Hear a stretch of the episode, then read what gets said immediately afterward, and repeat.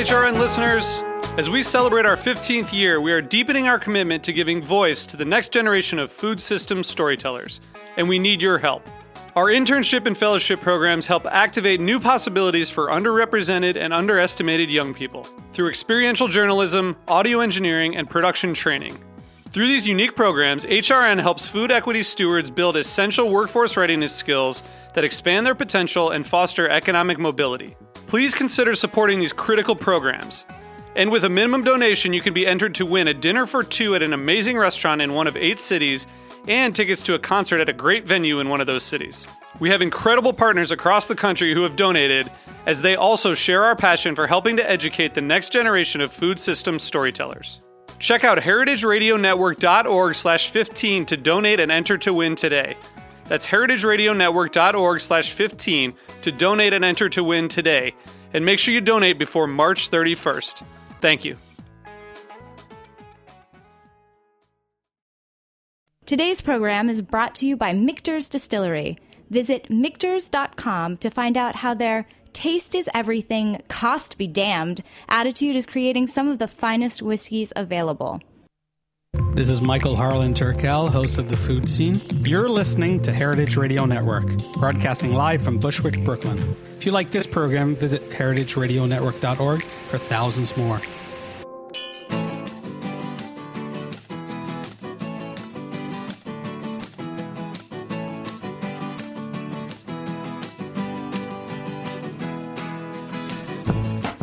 Good morning. You're listening to In the Drink on heritageradionetwork.org.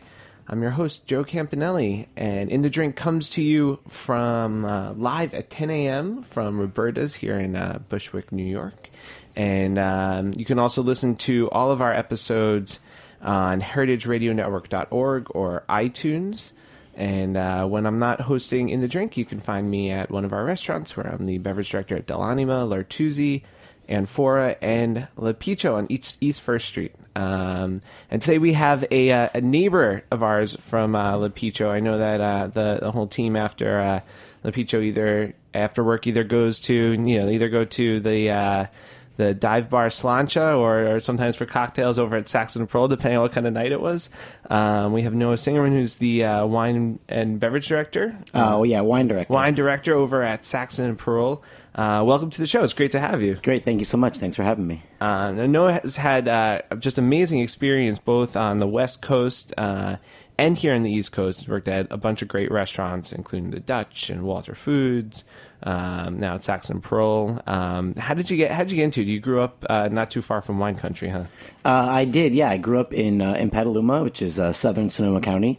Uh, and my family having nothing to do with wine, um, but you know, growing up, I always thought it was normal to essentially drive from my house to my grandma's house in Sacramento and go through Napa and drive through vineyards. And I was like, I thought everyone grew up like that. And not until I left and went to UC Santa Cruz or uh, lived in San Francisco, well, that was a, special, I guess, upbringing.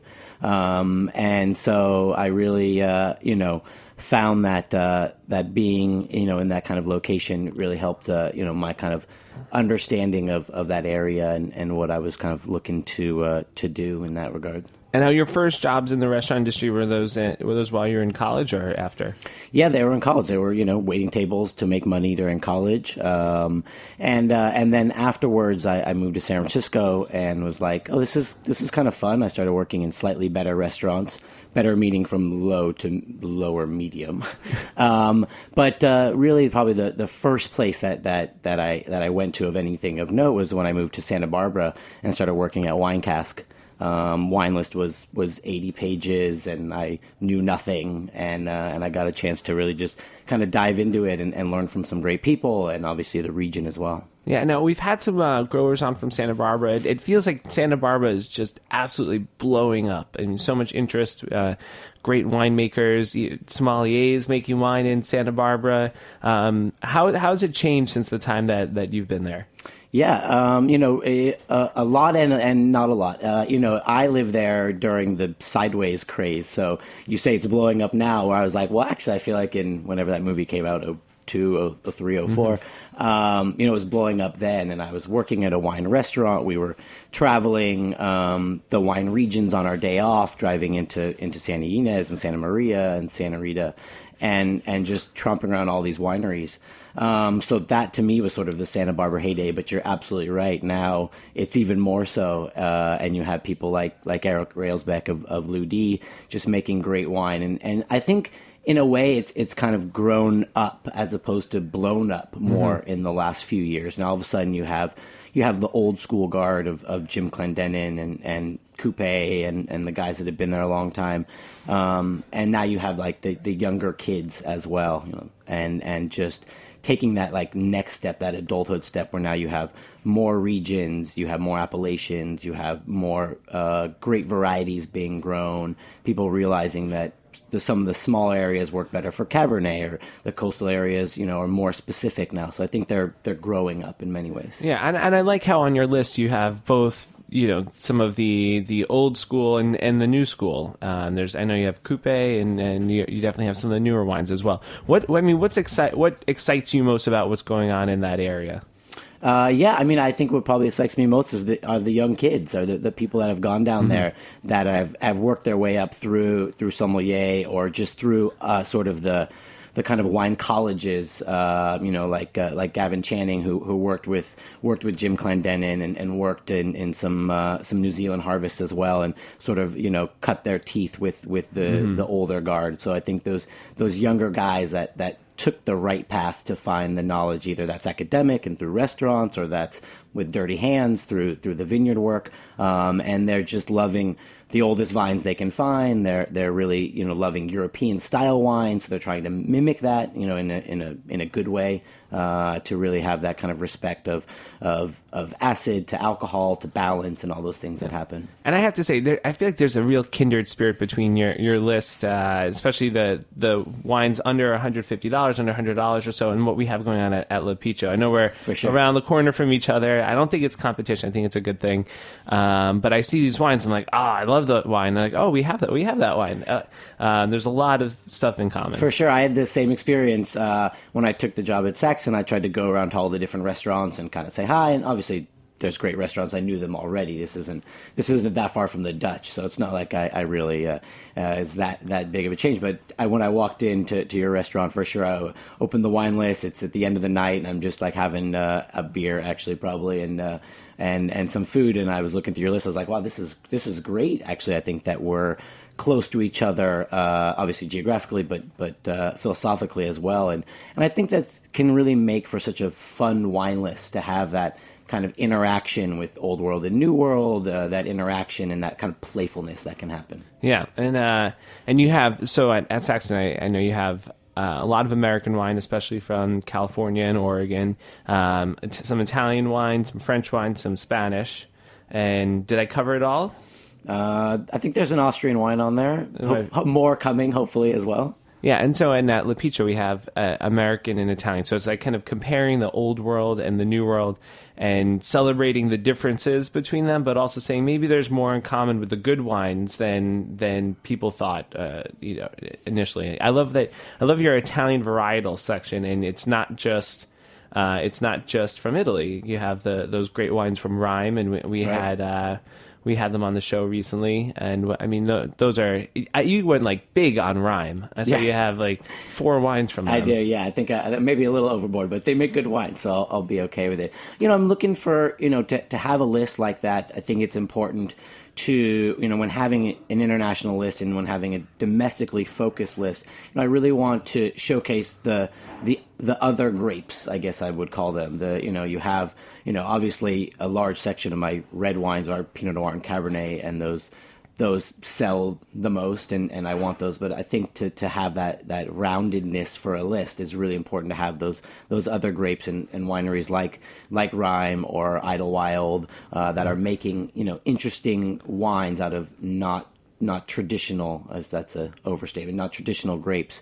Um, I think is is fun to have on the list, and then that way the, the, the guests sort of get to have fun. Uh, myself, the other sommelier gets to have fun, and that playfulness is really what we're looking to do in terms of um, you know where the list is going in terms of people saying, "Oh, I like Italian wines," you know, and they're like, "Wait, exactly what you said. Wait, these aren't all from Italy." You're like, yeah, have some fun. Let's talk about other things. Let's talk about Nebbiolo from California and, and see how it's different and how it's how it's similar. Yeah, I, I mean, I love what you're doing. I feel like um, people tend to think of Sac. You guys have had uh, the restaurant's always had a great cocktail program um, and has has had some really good wines. But you look at it now, and you're like, oh, someone who who has a real like identity, a real sense of you know a personality behind the wine list is putting this together. And so, uh, so kudos to you on that. I, I think that that those wines are you- you're doing a great job. Great, thanks. And tell us about what it's like though in inheriting. How, do, how does that work when you inherit someone else's list though, and you you have to kind of put your own stamp on it and and filter out through some of their inventory, see what the staff really likes to sell. What's that process like? Yeah, it's uh, I, I for me, I guess I would say I was lucky. I in, I inherited a, a pretty strong list. Uh, I think the the couple of predecessors before me were did did a great job with it. The staff is very excited to learn. Um, uh, and so I think that that's something that, that again also made it easy for me in terms of you know alterations of the list. I, I stepped in and didn't you know didn't slash or anything. It was like everything's gone, everything's on what I want now. It was much more like okay, let's let's let this happen organically. Let's look at it when when items come up for reordering, uh, and let's look at that item and say, does it fit with the list? Does it fit with what we want? Is it the producer we want? The style? Are there better examples of of of that? Style region price point. Um, and let's let's go there. And so the list has evolved. Uh, i've been there about four months now and i think it's it's evolved in a in a real natural way that that's worked well so that the staff is still aware of what's going on with those changes and they don't feel like they have to deal with an entirely new list. Um, the customers as well. And and in terms of the philosophy of the restaurant i really wanted to have the list mirror the cocktail program, mirror the the the, uh, the culinary program and what's coming out of the kitchen, and say, hey, this is an American style restaurant. We have uh, big steaks and burgers and, and really quality level food um, coming out. The cocktail uh, program is is one of the best in the city, uh, and and I think what's great about the cocktail program and what I try to do with the wine list in conjunction with that is is have those that classic. I think, I use that word probably too much, but I think the cocktail program does that as well. They take classic style drinks and, and, and cocktails and they tweak them. They add different things. They try it with a different base spirit. They uh, they muddle sugar snap peas. They use celery juice in a celery gimlet. So all of a sudden they're not they're not reinventing the wheel, but they're saying, hey, let's take this and let's let's give it a little tweak and a little playfulness. And that's kind of what I'm I'm trying to take uh, what what the restaurant did and does really well, and then kind of have that uh, be for my wine list as well. Yeah, and I, and I like these seasonal changes that uh, that are going on in the cocktails, introducing some of those things like those snap peas and those green green seasonal ingredients. Um, and uh, seasonal thing you've done with the wine list that I think is awesome is you open up the list and the first page is like rosé. It's like, all right, let's be frank, it's freaking beautiful outside. We went through this shitty winter, and like you actually just want to drink rosé, don't you? And so, so you have like uh, ten amazing, ten or so amazing rosés um, right on the first page. Have you have you noticed that people are just drinking a, a ton more rosés? Has it happened already? It, it, it definitely did. I mean, I, I want that, that front page, as I've kind of been calling it, page one, to, to really have a, a fun kind of topical and seasonal aspect. So, uh, you know, no nothing being really stagnant on that list, changing every month, and really just having fun with it. You know, the rosé idea, I wanted to sort of be. Um, early on, I wanted to happen almost while it was still chilly outside. I wanted to happen when people were begging for spring, but it wasn't necessarily spring outside yet. Um, and then and then have that happen, and, and luckily the weather uh, worked out for me in that regards. Where then let the spring hit while that page is still there, and then all of a sudden it just kind of explodes. And that, and that's what's happened. We opened our our terrace last week, maybe a little longer ago, and um, and it just kind of and it just kind of blew up. People are drinking rosé out there. People are just having fun with it. I have. I think I have three, three, four different countries. So Italy, Spain, and and domestic, uh, and France, and um, and uh, just just uh, again that kind of playfulness that that we're doing. The rosé page I think is is tons of fun, and I'm excited to have it on. I'm excited for it to to to go away uh, all summer long. Not to not rosé sales, but the page itself, and uh, kind of educate the staff while it's still kind of early on in the season, and then and then now they know everything they need to know for the rest of the summer. And I think that's that's fun, and we'll we'll, we'll play around with some more stuff for next month. I, you know, I love it. I see just so many of my favorite rosés on there, like the Matthiasson and Arnot-Roberts and Valentini, which I would argue is the greatest rosé in the entire world. It's also this cute little squat bottle that's just awesome.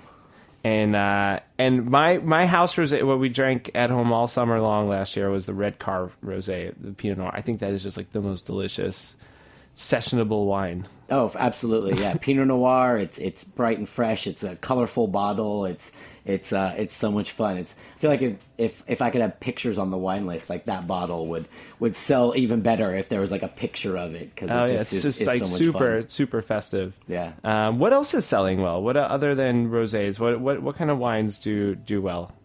Um, you know, we're we're kind of all over the place. I mean, I think that uh, you know, I think that obviously Sauvignon Blanc and and uh, you know, What is it with that? I mean, at all of our people come in and ask for Sauvignon Blanc to like all of our Italian restaurants, like, Right. Even like Sancerre, like they'll come into like Dell'Anima and ask for Sancerre, Right. And why why is Well, why do you think that is? I don't know. My my favorite part is I don't like Sauvignon Blanc, but do you have Sancerre? Uh, it's probably my favorite question of all that I get on a regular basis. Uh, um, but yeah, I, I, a I don't know the answer. Uh, B I think I think they're easy wines to drink, and I don't mean that in a bad way in any way. I think they're they're they're fresh and they're lively and they're bright and they're they pair well with food. So there's there's like nothing offensive about it. Um, I, I kind of have this thought from maybe in the middle of the summer I'll have like a, a not Sa- not Sauvignon Blanc page and just have crisp white wines that anybody who likes Sauvignon Blanc will like these wines too, uh, kind of thing. I love And- that idea. Yeah, I think it, that, that that's in the middle of the summer when it's just blazing hot out and we cannot keep Sauvignon Blanc on the shelf. Just put a whole bunch of other fun wines out there that are like not not that. But uh, you know, I think what's what's fun about Sauvignon Blanc is is as the sommelier who's on the floor five nights a week, I really am able to uh, help people to alter that as well. Uh, and and we have you know even just a, a by the glass option. We have this great uh, Gruner Veltliner from Einer. Uh, they're tenth generation. Their their vineyards go back to the 1500s, and I always think Gruner Veltliner is a great uh, foray away from Sauvignon Blanc. Again, I'm not going to offend anybody. It's not going to be really difficult to, to understand in, in the mouth and, and, and how people are enjoying it. And you know, I usually give simple words of like if Sauvignon Blanc is is lemon zest and Gruner Veltliner is lime zest, and people go, oh, okay, I like that. And you're like, great. So, you know, those little steps, and I think that's that's my job as a as a sommelier on the floor. It's my job as someone who who loves sort of education, and whether that's within my staff or within the guests uh, or within my friends, for that matter. Uh, you know, having people take those little steps, kind of out of their comfort zone, I think is uh, can be a lot of fun. I, you know, I love it, and we've done that with uh, with prosecco at the restaurants. And it's not that I I don't hate prosecco, but uh, we just haven't had prosecco because I feel the same thing. You know, that opportunity to show someone something new. You know, there's there's a, a hundred other Italian grapes that that make sparkling wine. Don't just drink prosecco. Right. Don't just drink something unless I mean I like Sauvignon Blanc sometimes too. Me but, too. Uh, depending. All right, we're going to take a quick break. We'll be back with more of Noah, the wine director at Saxon and Parole in a little bit.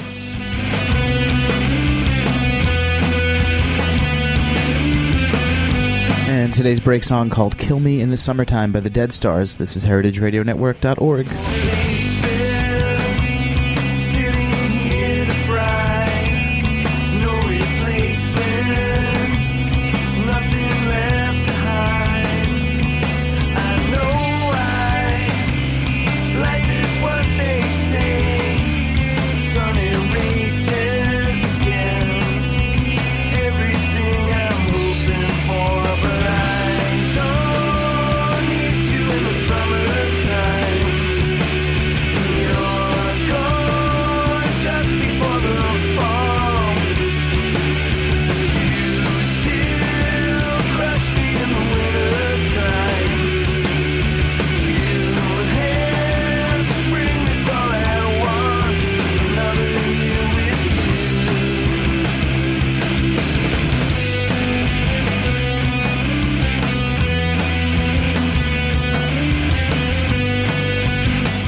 program was brought to you by VisitNapaValley.com.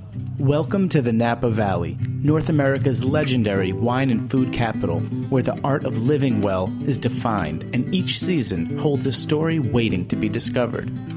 Life feels slower here, lived at a place where tables are set with care, fine wine and food are created from the bounty of our own vineyards and gardens, and relationships with friends and family gathered around the table are somehow sweeter.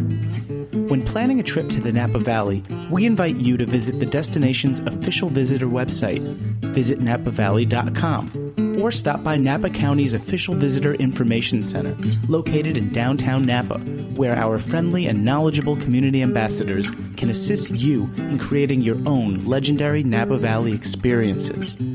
The Visitor Information Center is located at 600 Main Street Napa and is open from 9 a.m. to 5 p.m., seven days a week, 360 days a year.